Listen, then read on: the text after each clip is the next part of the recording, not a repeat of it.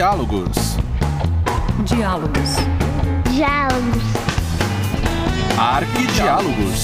O seu podcast de arquitetura que dialoga com outros saberes.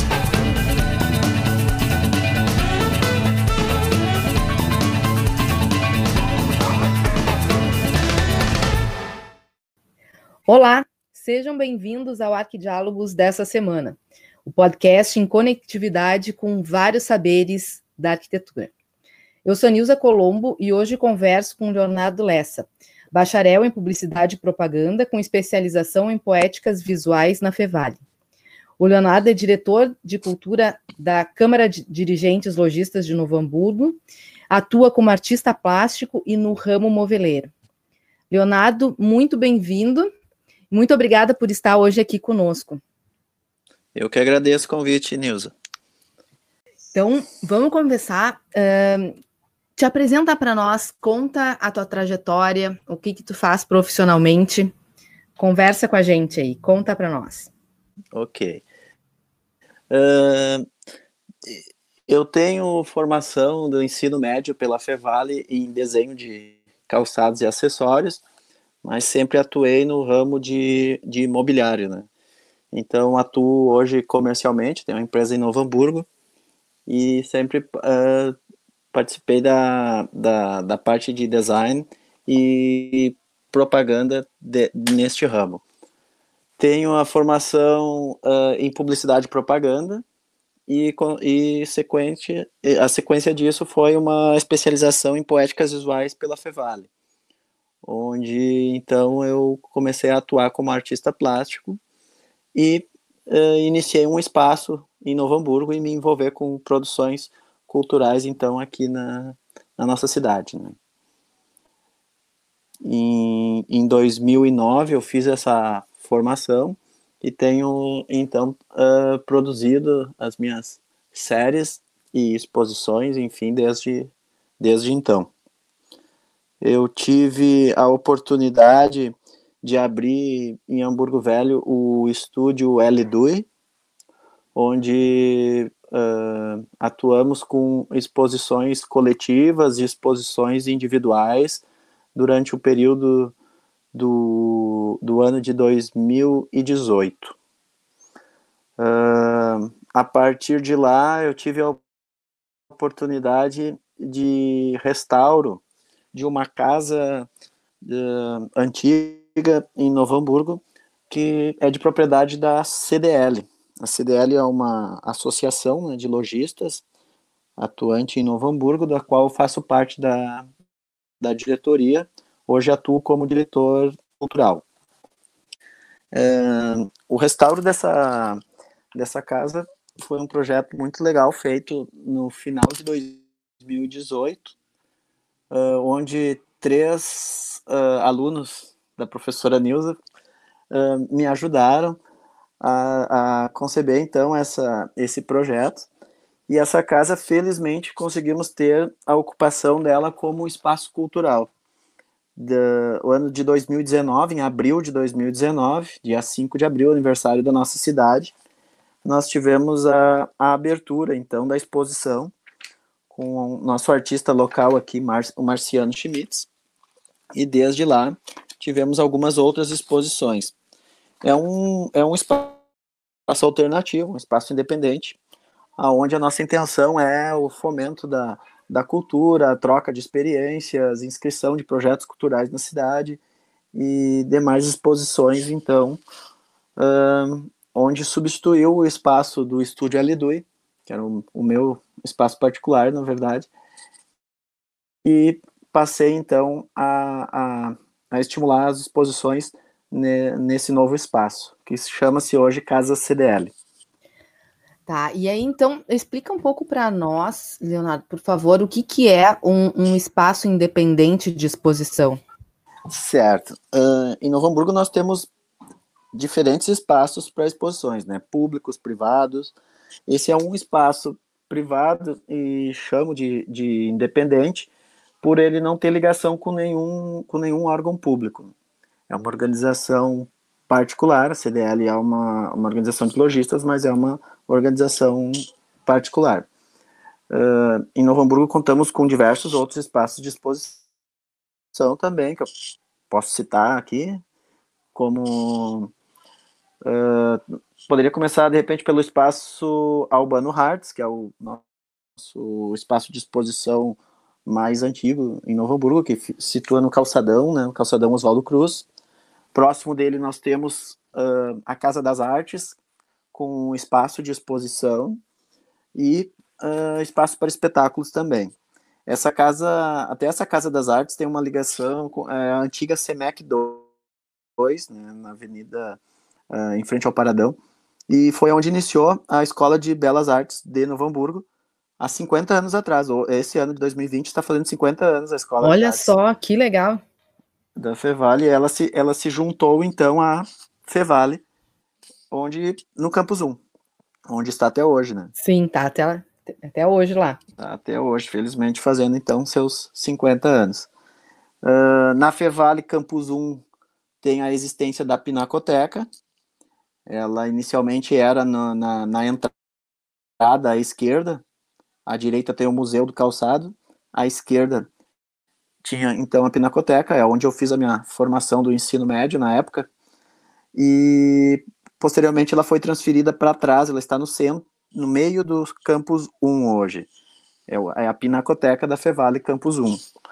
No próprio Campus 1 também existe o espaço chamado Espaço Arte 1, que é na entrada do auditório.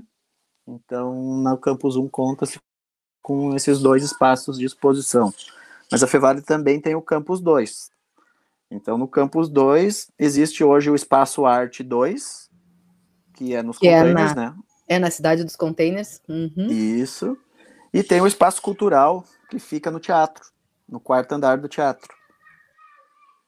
Nem todo mundo conhece esse espaço, mas é um espaço ótimo, lindo, novo, que é no quarto andar do teatro, destinado a exposições. Sim. Uh, temos também em Novo Hamburgo a Fundação Sheffield, né, que é um museu, mas é um museu aí de exposição permanente que é, é, tem, tem a exposição permanente deixada pelo Ernesto Frederico Schaeffer, mas tem também ao lado a Casa Schmidt Presser, que está atuando com exposições terceiras, né? E o estúdio L2 era bem pertinho lá, né? O estúdio L2, sim. O espaço ainda existe lá, hoje está ocupado com um estúdio de arquitetura, o Grupo Zip está ocupando. É, quem sabe, né, num futuro próximo aí a gente volte a atuar ali na, na região. Teve uh, recentemente um circuito das artes criado pelo BRIC, o BRIC da estação. Ele acontece em Hamburgo Velho, na rua abaixo, onde antigamente passava o trem em Novo Hamburgo, por isso chamado BRIC da estação. Então, esse circuito das artes sempre tem algum artista uh, fazendo alguma ação no BRIC, que funciona em domingos, né? Primeiro domingo do mês, com a pandemia está parado, mas assim que voltar, o Circuito das Artes saía então do BRIC, passava pela Galeria Amarela, que era no, no lado do Estúdio Alidui, o Estúdio Alidui na esquina, seguia para o espaço da nossa querida artista Ariadne Decker, que está hoje na Casa Lira, também uma casa histórica, em frente ao Museu Sheffield, finalizava com a visita ao Sheffield. Eu até estou ansioso que volte as ações aí que, que, que volte ter o BRIC novamente e que tenha esse circuito novamente, mesmo sem o, o L2 e a Galeria Amarela, que cessaram, pelo menos temporariamente, suas atividades, mas que voltamos a, a visitar a Ariadne e a visitar o museu Sheffield e a casa Schmidt Presser, que é no lado, né? Sim, esses circuitos eles são extremamente importantes para a dinâmica cultural da cidade, não é? Porque às vezes as pessoas não têm uh, esse conhecimento do, desses pontos culturais no seu dia a dia. Aí esses circuitos eles vêm agregar também a, a divulgação do que, que acontece artisticamente, do trabalho. Exatamente, exatamente. E, e, e Hamburgo Velho respira arte, né? Uh, contam-os as histórias que Hamburgo Velho, quando se passeava pelas calçadas, se escutavam pianos tocando nas casas, violinos tocando nas casas. Olha que fantástico isso. Enfim, E, enfim, uh, tivemos um cinema também em Hamburgo Velho, próximo ali do L2, atravessando a rua, outro lado da rua do Olá Maracanã. Uh, hoje é uma, uma igreja, mas uh, a, a Casa do Lar da Menina também, ela foi totalmente restaurada, foi finalizada agora, durante a pandemia, vai ser ocupada pela Secretaria de Cultura de Novo Hamburgo, então, é, é, ao lado da casa, é ao lado da Casa Kaiser. A Casa Kaiser hoje existe um pub que funciona ali, também é uma casa histórica. Então, Hamburgo Velho consegue conciliar essa questão de, de cultura, de arte, de patrimônio histórico, né? Que muitas vezes em Novo Hamburgo nós não não, não, não aproveitamos ou não, não valorizamos ao ponto que em outras viagens e e, e visitas aí externas a gente valoriza. Né? Uh, há uns, uns episódios atrás, a gente recebeu a, a, a, hoje a arquiteta Helena Dalimoli, que ela fez um trabalho uh, em Hamburgo Velho, uma, um centro cultural, e que justamente ela também, uh, junto com a ideia do projeto, ela criou um circuito para percorrer Legal. os espaços uh, culturais importantes de Hamburgo Velho. E é bem importante, porque aí nesse trabalho também ela ressaltou bastante a questão de uh, não ter um ponto só como algo forte no bairro ou na cidade, mas vários pontos que unidos uh, chamam a atenção e geram cultura, geram revitalização, geram patrimônio. Ótimo, bem importante. Ótimo. Bem importante.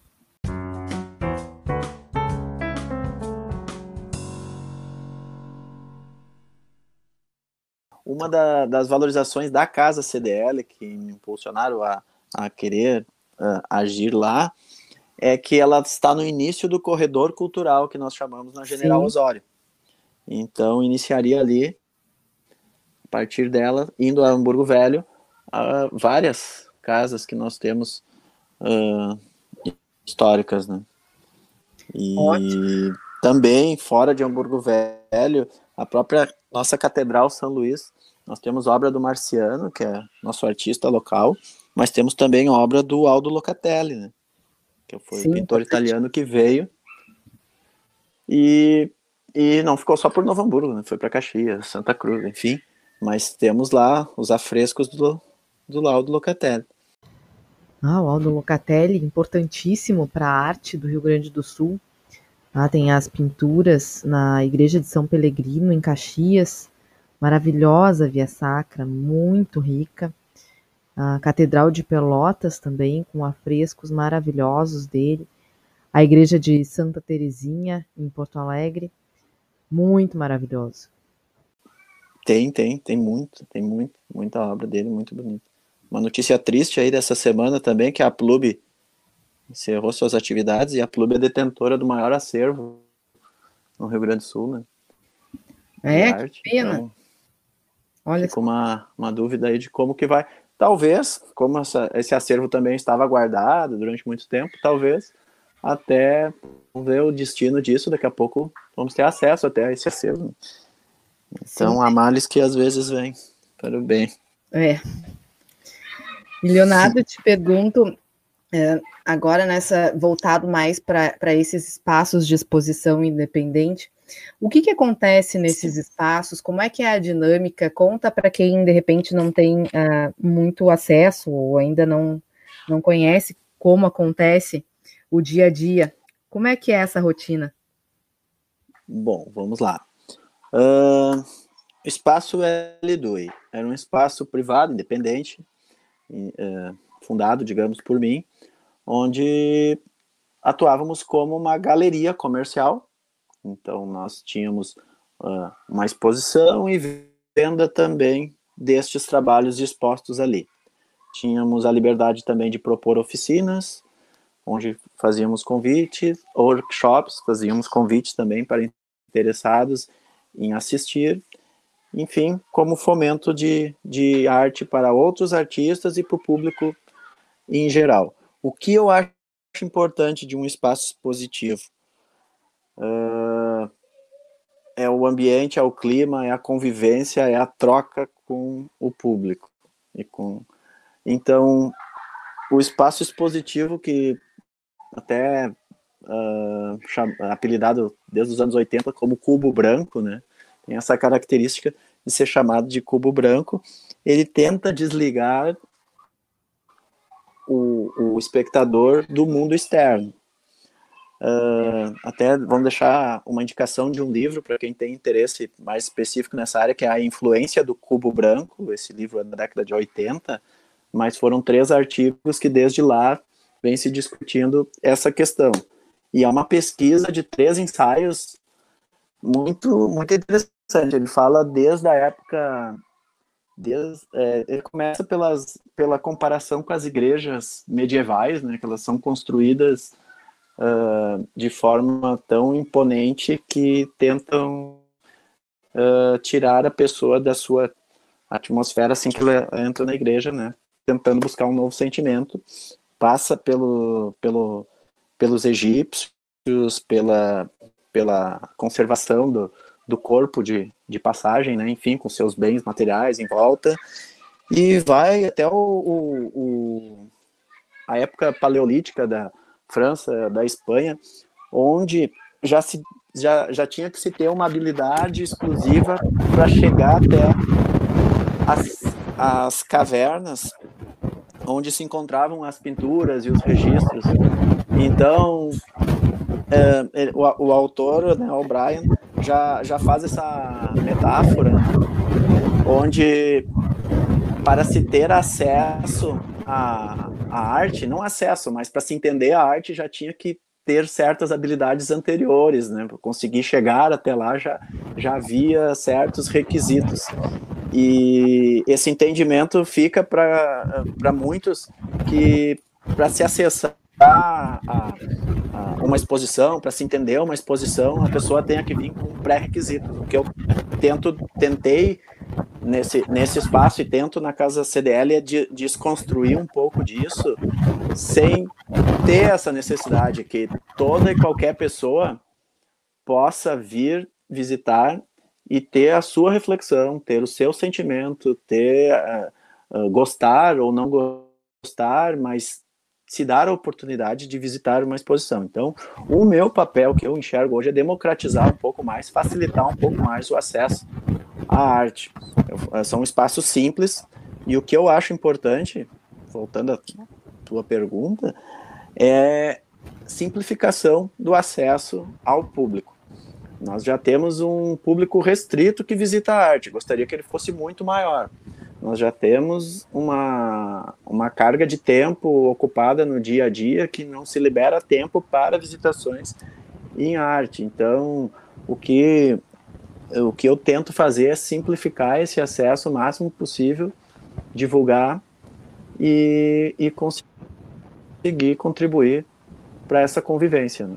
Um espaço físico não tão grande, tu já consegue ter uh, boas exposições. Uh, o espaço que eu considero ideal é um espaço assim, porque tu tem três opções de ver uma obra de arte, seja ela no ateliê do artista, seja ela na galeria no, ou no espaço expositivo, seja ela na casa, complementando uma decoração, enfim, na arquitetura, na casa de um comprador.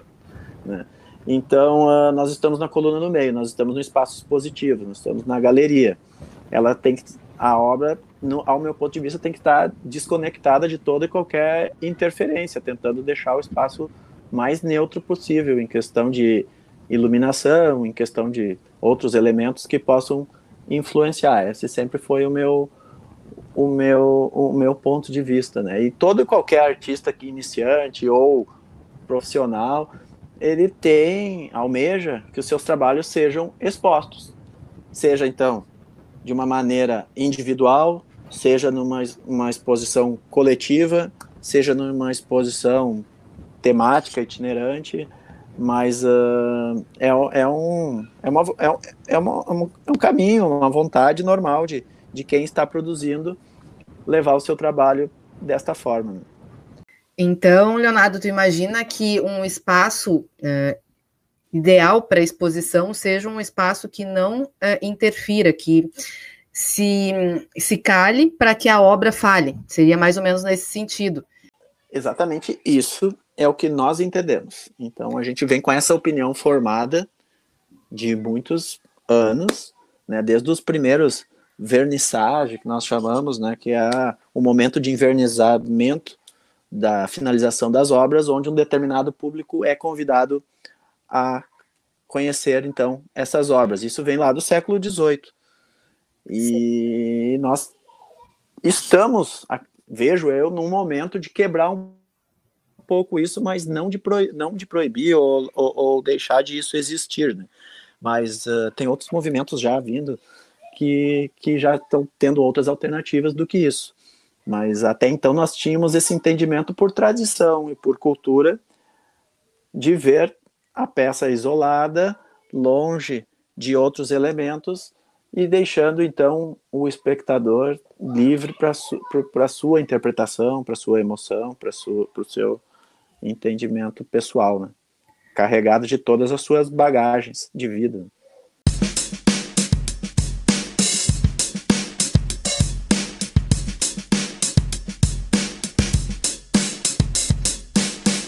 Com relação à iluminação, agora entrando um pouco mais na, na questão técnica, da tua experiência, claro que, que eu sei que tu não é arquiteto, não, não tem que saber de nomes de lâmpadas, nada disso. Sim. Mas assim, é, como um usuário do espaço, ah, como é que tu sente a iluminação dentro desses espaços expositivos? Olha, eu já, eu já, já, já estive ajudando a montar, já estive montando, já estive visitando diversos lugares. Né? Sempre uh, vi muitas diferenças e vi coisas muito boas e coisas muito ruins.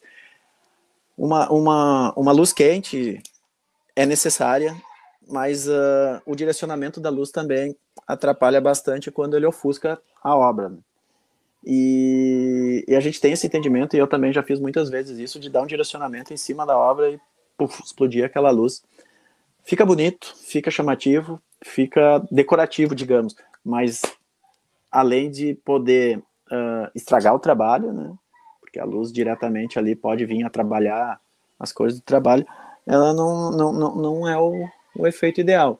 Ter, uh, lugares com melhores estruturas conseguem ter essa luz não tão focalizada, mas conseguem dar a, a, a real iluminação necessária alguns lugares em, em, em, Novo Hamburgo, não, desculpa, mas falando em Rio Grande do Sul, uh, Casa Mar Quintana, no Margues, uh, Santander Cultural, tem estrutura um pouco melhor e tem até equipe luminotécnica que consegue dar este apoio. Né? A própria Fevale tem uma estrutura muito boa de iluminação nesses espaços que ela oferece. Mas é a mistura da luz quente e da luz fria, mas basicamente luz quente. E, Leonardo, penso também que toda e qualquer definição técnica, seja de espaço, seja de posição e de iluminação, também passa pela, pela vontade do artista, né? o que, que ele pensou para aquela obra, o que, que ele quer passar através do espaço expositivo. Penso que deve ser uma, uma relação de conversa muito próxima entre arquiteto e artista. É, nós poderíamos, uh, na verdade, como artista, a influência fica total. Normalmente, quando se participa do edital ou se faz a conversa anterior, o artista tem a liberdade de trabalhar com, com o que quiser em, em, em iluminação, que também pode fazer parte do trabalho dele. Né? Mas uh, normalmente já se usa a estrutura padrão já do espaço, que é essa, essa, é, esses, esses trilhos, né? E, e, que tem evoluído bastante a, a, facilidade de disposição e de iluminação e LED também não esquenta tanto. Uh, lembro que antigamente usava diretamente a luz de croica, então tentava se juntar o mais próximo possível do trabalho. Hoje não, hoje nós temos opções muito boas, né? E voltando um pouco àquela questão da, da arquitetura se calar para a obra poder se mostrar. Uh, como é que fica nessa essa relação né, entre a obra e uma edificação histórica, por exemplo, que tu comentaste lá que para para o espaço Sim. expositivo da CDL, vocês tiveram que trabalhar com uma edificação histórica. Como é que a gente cala uma edificação histórica para que a arte possa aparecer? Aliás, se é que isso é possível. É, felizmente, os apreciadores de arte normalmente também são apreciadores de patrimônio histórico e conseguem ter essa, é, é, é essa sensibilidade de entender que o espaço, se está com alguns elementos mais rebuscados ou com alguma coloração diferente, é para preservar o espaço da onde ela está inserida. E um arquiteto tem essa sensibilidade e busca muitas vezes preservar num projeto não só o histórico como a vegetação, enfim, né? e, e, e, felizmente o nosso público tem aceitado e tem entendido isso. Uh, nossa cultura de galerista é de ser o cubo branco. Então, uma obra nova ela vai ser como o cubo branco. Mas essas interferências com o patrimônio histórico e essa aproximação com o patrimônio histórico dá para conversar, mas ela não seria ideal para conseguir desconectar totalmente do mundo que tu vem ou das, das bagagens que tu carrega, né, dos teus gostos, conhecimentos, enfim. Né? Se a gente for falar na, no próprio Mags, como tu citaste, é impossível né, é desconectar é totalmente dentro daquele espaço. Ou até mesmo do próprio Iberê Camargo, né, que tem um pouco da ideia desse cubo branco, mas... É, ah, o Iberê... É, não, não, tô, tô, tô, é, é emocionante só a chegada nele, né? e, mas, mas no, no, neste livro, no Diálogo com o Cubo Branco, se fala justamente disso, as galerias e os institutos de arte são uh, concebidas de uma forma tão imponente que a pessoa uh, chega a se despir ao entrar neste espaço. E essa é uma das intenções, que ele entre num novo mundo, que ele entre para pensar e reagir diferente ao que ele vai ser exposto. Nessa Sim. de patrimônio histórico, tem essa relação também, mas é mais ou menos a relação que a igreja sempre tentou ter com seus templos, né? Sim, de fazer a pessoa ir para um outro um outro mundo, né?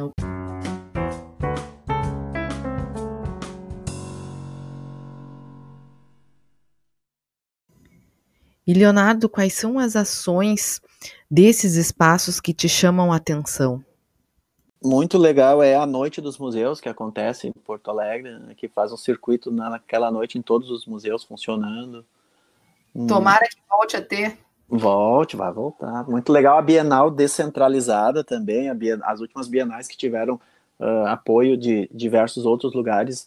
Claro que no pavilhão, não, não, também num pavilhão único fica legal, fica, mas a concepção de estar descentralizada te, te deixa durante meses visitando lugares diferentes. Dá uma dinâmica melhor, ao meu ponto de vista. Sim, possibilita maiores conexões. Né? É, porque um pavilhão só acaba se tornando cansativo, tu acaba indo numa oportunidade só, e aí tu diz para ti mesmo, ah, eu já fui, não vou lá de novo, e assim tu consegue facetar em mais visitas e consegue aproveitar melhor. E, Leonardo, tu comentaste que na, tanto no, no estúdio Alidui, quando tu estava gerenciando lá, como agora no espaço cultural CDL, vocês têm essa... Uh, essa ideia de oficinas. Como é que isso funciona? É, a, a, as oficinas ou workshops sempre são com assuntos temáticos uh, da área, né?